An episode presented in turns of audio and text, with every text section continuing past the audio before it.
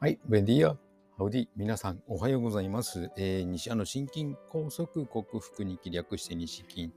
その288回目の朝なんでございますが、今日は日曜日ということで、えー、気ままなお話をしてみたい、してみたいというか、はい、この1週間の経過報告、プラス気ままなお話をしてみようと思います。で、経過報告なんですけども、カリウムを1個取り始めたのと、ビタミン E を2錠増やしたのが、えー、サプリの変化でございまして、で特に変えたことはないですね。で、運動を始めたのが始めたというか再開、もうなるべく運動をしなければという頭になりましたので、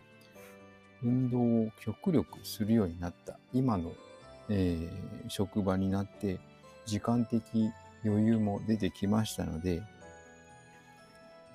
まあ、はい。で、あの、少しできるようにな、えー、運動ができるようになったので、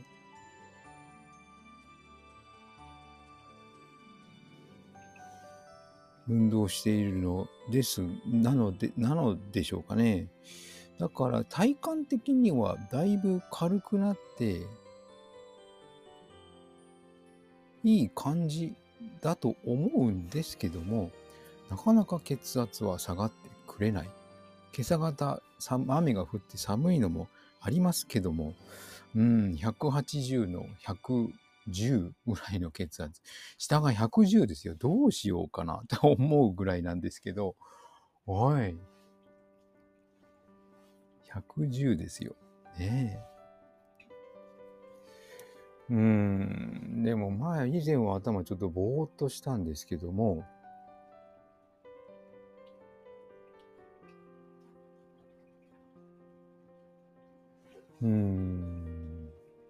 まあ、ちょっと様子を見てみようかな。なるべく手持ちのグルタチオンビタミン C 点滴を早くしてほしいので、友人看護師に頼んでいるんですけども、なかなか来てくれないから、もう、うん、他の人にを見つけるかというところまで来ています。まあ、あと、もう一度、ちょっとセカンドオピニオンじゃないですけど、ドクターにかかるかと思い、えー、やっぱ日帰りで行ける東京、前はあの兵庫県の川西じゃないや、えー、吹田じゃない、えー、っと、伊丹だ、伊丹。空空港のある伊丹だったので、ちょっと気軽に行ける距離ではないんですけども、はい。いろいろ探して、それなりな病院がいくつか見つかりましたので、この11月、12月、1月の間にそれぞれ受けてみようかなと考えております。まあ、それで、うん、まあ、様子を見る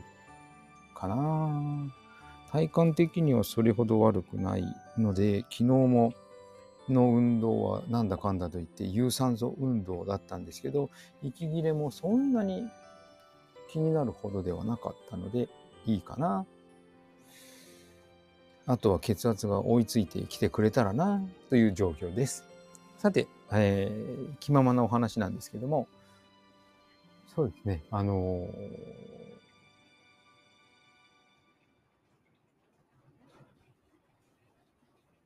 情報収集と言いますか。はい。えー、情報収集じゃないな。今の、うん、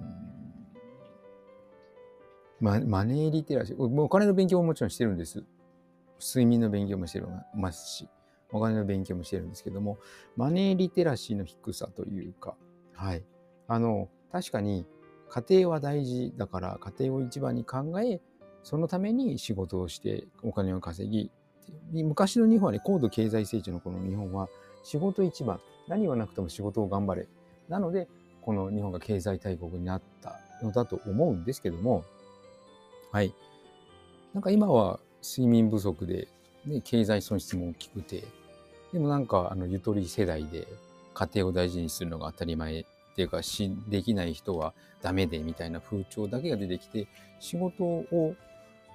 サボってるわけじゃないんですよ。日本人真面目なので、仕事はするんですけど、ちょっと履き違えているなと感じるのが、あの、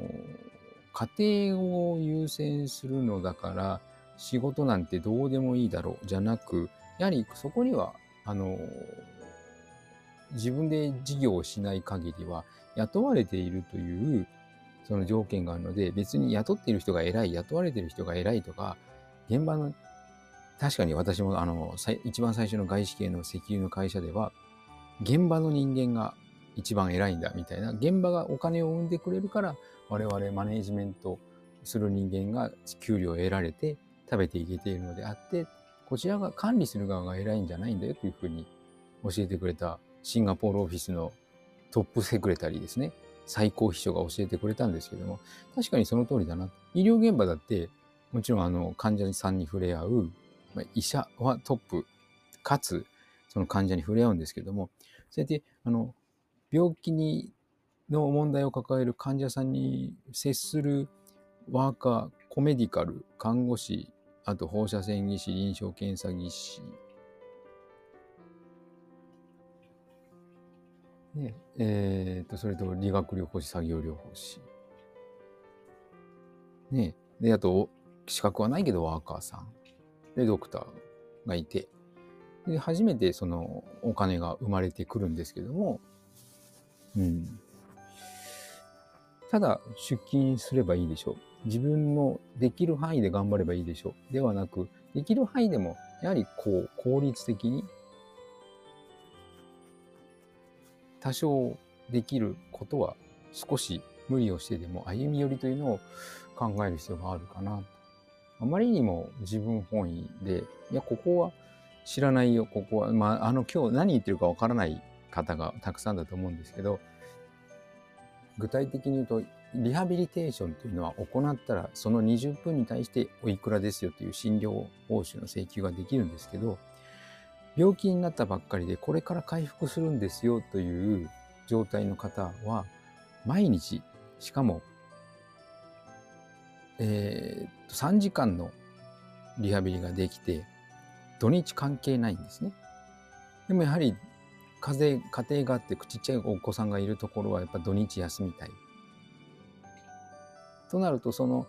回復過程にある患者さんを担当している9人10人の職員の全てが土日休んでいたら、土日のリハビリは手薄になるわけで、手薄になったら、患者さんにとっても不利益なわけで、まあ不利益。ね、回復が遅れるということはあまりないとは思うんですけども、いい休みだと思ってもらえれば、1日や2日ぐらいと私は思うし、実際そうなんですけども、やはりあの、経営する側としてはですね、やはりそこの取りこぼしというのは軽視できない部分なんですよね。なので、出勤できる人が来てリハビリを行って少しでもその取りこぼしをカバーすればいい話なんですが、さあみんなどう考えているんだろうなっていうのが正直なところで、うん、見た感じどうしてもちょっとわがまますぎないかな。と思うので、私は日曜出勤をします。ただ言いたいのはそれだけなんですけど。まあ、あの、どうしても頑張れない人はいる、頑張れないというか、そこに時間を割けない人はいるので、私みたいに出られる人が出ればいいんですけども、じゃあ、お互い様なので、俺は平日休むし、担当患者さん持たないし、とかそういう風になってくるよ、と。で、その辺は考えてよね。で、言いたい、ただの口のような回でございました。はい、これから仕事に行ってまいります。うん、もうちょっとなんか実りある考えたことを言いたかったですけども、今日はなんか無、あのー、無計画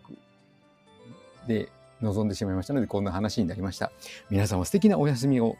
過ごしてください。群馬県今日一日雨なようです。雨なので寒いです。